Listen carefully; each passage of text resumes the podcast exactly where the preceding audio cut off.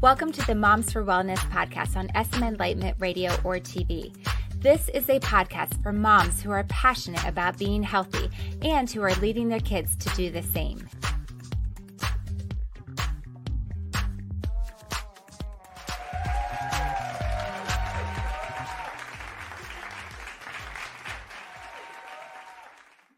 Welcome back to the show, Mama. I am glad you're here because I have a really important question for you today. Does the food you eat really affect your health? That's the question for today. That's the question we are talking about. And here's the thing I don't know if people are in denial or if they simply just don't want to know how much food really does affect them. But I will tell you right now, up front, yes, food, in fact, does affect your health. And I will add in very dramatic ways. And the thing is, it is our roles as moms to teach our children, to lead them in creating healthy habits, to help them understand the relationship, the connection between the foods they eat and the health of their body the connection between the foods they eat and how they feel. So, this is my little message to you, mamas, my encouragement to you to keep on leading your family in healthy habits because it will have a lifetime of repercussions and even generational repercussions. And one of the things, one of the biggest things for us is to understand that the way that we are feeling is not the way that we ought to be feeling. And what I'm talking about is like, as typical Americans, the way that we are used to feeling and living our day to day lives is most typically not the way that we ought to be feeling because we are eating the standard American diet, right? And the thing is, I didn't realize that I wasn't supposed to be feeling bloated and gassy and uncomfortable all the time. And listen, indigestion, bloating, cramping, you name it, all of these things are so common in the general American public. And it's just not supposed to be part of the normal everyday human experience. And until we step back and get out of that and eat differently and experience differently, we're not going to know that otherwise. And it's due to a lot of things, but one of the biggest culprits is the foods that we are eating. So if we can teach our kids while they are young that there is, in fact, a direct relationship between what we eat and how we feel and our overall health, then they will be better off for the long haul. So that's why I'm doing this episode today. That is what we are talking about today. So here's something to think about. One of the main issues is that many diseases and illnesses are growing in our bodies, in our children's bodies. But the thing is, they take a long time to come to the surface, right? So it may appear that our kids or even ourselves are perfectly healthy, right? But it is simply taking a while many years possibly for the illness or disease to fully develop and rear its ugly head. And many of these sicknesses are actually hard to catch early on, which is why it is so very important to be preventative. And one of the main ways that you can be preventative is by creating healthy eating habits early on and that is obviously the focus of this episode is talking about the eating the eating habits. So i want to share just a few statistics with you that will help you get a feel for what i'm talking about okay? The first is that united states ranks ninth in life expectancy among nations in the developed world okay? It's a little bit startling. Um, and the second thing I wanted to share is that 78% of healthcare expenditures are for the treatment of chronic disease. That's a staggering number. 78% of healthcare expenditures are for the treatment of chronic disease. So, the, have you ever noticed that those who have had cancer and beaten it have changed many of their former habits, right? It's a, a natural thing that you would imagine happens and that we see happen. But here's my question for you what if we don't wait until we have cancer or have an illness to change our habits? What if we incorporate those good habits now, prior to getting sick, so that we do all that we can to just not get sick in the first place or help ourselves in that process to lessen the probability of getting sick. And here's the thing listen to this. Here's another statistic diet is partly responsible for 30 to 40% of all cancer, according to breastcancer.org. However, nutrition alone cannot cause or cure cancer. And that's not what I'm saying. I'm saying this is a part of the puzzle, but a very big part of the puzzle. So, diet is partly responsible for 30 to 40% of all cancer. Okay. I feel like that's something that is not talked about enough or not realized enough. So I want to bring that to the forefront and have you understand the connection there. And then also, a high fiber diet that is low in meat and fats reduces your risk for some types of cancers, especially colorectal cancer. So, in talking about cancers and talking about illnesses and diseases, diet plays a very big part in that. And the thing is, I think part of our issue is the way we view things as a society. People seem to understand, and, and maybe your experiences are different, but nod your head along with me. Let me know if you, you have had the same experience. But I feel like people seem to understand your habits if you are a cancer survivor or have an illness, but seem to have a harder time understanding the concept of just simply choosing to make healthy choices for the sake of living a healthy lifestyle, right? It seems more permissible um, in one case than not the other. It's like the reason for being healthy and making healthy choices is more understandable if you have already been through something or already have an illness, as opposed to simply choosing to live a healthy lifestyle in order to avoid those illnesses or try to mitigate them as much as possible. And I think part of the problem is that we don't truly believe or maybe just understand that living a healthy lifestyle and choosing to eat a certain way does, in fact, help to avoid many illnesses.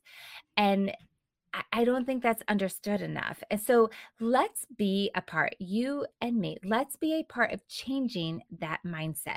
Let's adopt a mindset of healthy preventative living and encourage those around us to do the same. So, we want to talk about preventative living. Also, let's think about what we eat, the fact that it has a direct relationship to our mood. Mood, uh, food affects our bodies in many ways, and one is impacting our mood. Think about yourself, think about your children, okay? So, Dr. Fernandez Turner tells us that the link between diet and emotions stems from the close relationship between your brain and your gastrointestinal tract, which is often called the second brain. I don't know if you've ever heard that term before, but that our gut being called the second brain. And she continues when you stick to a diet of nutrient rich foods, you're setting yourself up for fewer mood swings and an improved ability to focus. Studies have found that clean diets consisting of mainly whole, unprocessed foods can help with symptoms of depression and anxiety. So let's think about that with our children. Do you have young children? Do you have teenagers? You know, you hear moody teenagers, preteens, all of these things. The effect that food has on them cannot be overstated. This is something that we have talked about so many times on this podcast. And if this is your first time listening, wonderful. I am so glad you are here. Go back and check out other episodes. And it's something I really want you to, as a mom, to be aware of for yourself and for your kids our guts are key to our overall health. It feels as though there is more and more research like coming out about this every day, I feel like. So mm-hmm. I want to encourage you to really start paying attention to it and start making changes in your family and start making decisions with this in mind. I encourage you to go do your own research, but I know the reality is that we don't have a lot of time to do that. So that is why I have this podcast so you can listen to this and listen to the research I have done, listen to my experiences to be able to help you to start helping you make different decisions and make decisions for the better, for healthy decisions for yourself and for your family. And the thing is that gut health, it is critical to our children's overall health. And gut health is heavily affected by what we eat. So be thinking mm. about what you are feeding your kids what is in the house? What are you buying at the grocery store? Because it is affecting your child's health. And here's the thing, and this thing I want you to listen to it take great encouragement in this. It doesn't take long to start making a change for the better. Studies show that changes can happen very quickly, actually, in as little as three days. So just imagine what can happen to your gut microbiome as you continue to feed it good things. But remember, the opposite is true too. So as we feed it bad things, it continues to multiply the bad bacteria. So we want to give it good fiber, give it fruits and vegetables and and a good combination of foods and and really be good to our gut. So that is one thing to think about the effect that the food is having on our bodies, on our children's bodies. Another thing, let's talk about mind health, our brains. Eating well and choosing healthy options is critical for our brain development and our brain functions throughout our lives. As we age and have aging parents, we often think about dementia, right? And how to prevent it. So here's the answer um, that neurologist neurologist Dr. David Lips gives regarding preventing dementia. Dr. Lips says healthy eating is essential for memory, mood, and focus. The brain uses more than 20% of our caloric needs. So, research studies have found that processes that happen inside of our bodies that lead to Alzheimer's and other forms of dementia begin years before noticeable symptoms begin to appear. Okay, so let me repeat that what he says. Research studies have found that processes that happen inside of our bodies that lead to Alzheimer's and other forms of dementia begin years before noticeable symptoms begin to appear. These processes include chronic inflammation of brain cells and blood vessels when our bodies break down unhealthy foods. Unfortunately, here's the thing many foods commonly consumed in the American diet contain processed grains, high levels of refined sugars, salt, processed oils and fats, chemical additives, and preservatives, many of which are harmful to both our brain and our body. End quote. So that is from a neurologist. Okay. So there is more reason to choose the healthy option to create those healthy habits for our brain health as well. Okay. And then I just want to give you just a, a, few facts, a few practical pieces of information on top of all of those to share with you as we wrap up this conversation. So, just a couple things to keep in mind. One, is that dietary fiber can reduce your blood cholesterol levels. Fiber binds with cholesterol particles in your digestive tract, then carries these particles out of your body before the cholesterol has a chance to enter your bloodstream. And we actually did a whole episode on cholesterol as well. But I wanted to mention that the importance of dietary fiber. Dietary fiber cannot be overestimated. Like you need it in your body for a million reasons, and that's one of them. Okay. The second thing I wanted to share with you is drinking sugary beverages increases your risk of obesity, diabetes, heart disease, and gout, according to Harvard School of Public Health. Okay. So just get rid of the sugary drinks. All right. And then the third thing I wanted to share is that 3,500 calories equals about one pound of fat. So, in other words, you will gain one pound if you take in 3,500 more calories than you burn. Okay, so I wanted to share those few things with you to add on to what we have been talking about the effects of food having on our bodies and our overall health. So, I hope I have made the case for the profound effect that food has on our bodies. It affects our brain health. It affects our gut health. It affects our mood. It affects our propensity for disease and illness. And it affects our overall health. So if you have any questions or want to dive deeper on a particular part of this, please let me know. Reach out to me on Instagram. My link is in the show notes. I'm at Jenny Hardy on Instagram. It's very easy to find me. Um, but I would love to hear your questions or if there's a particular thing that you want me to go deeper on and and do more research on because again, you don't have the time to do it. I'll do it for you and I'll report on it. Definitely let me know. I am happy to do that.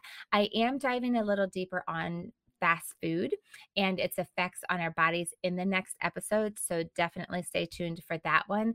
Um, definitely check that out. And then if you haven't listened to past episodes, definitely go back and check them out because there are definitely other episodes that are helpful in this regard of understanding that connection of specific foods, specific uh, ingredients, and additives and different things that are in our foods and what effect they have on our bodies. So definitely check those out. And I hope this was helpful. That's a wrap. Thanks for joining me on SM Enlightenment Radio or TV, or joining me on the Moms for Wellness podcast. If you enjoyed this episode, please subscribe to the Moms for Wellness podcast and leave a five star rating or review. It really is helpful, and we would be so grateful. I'm Jenny. Have a good one.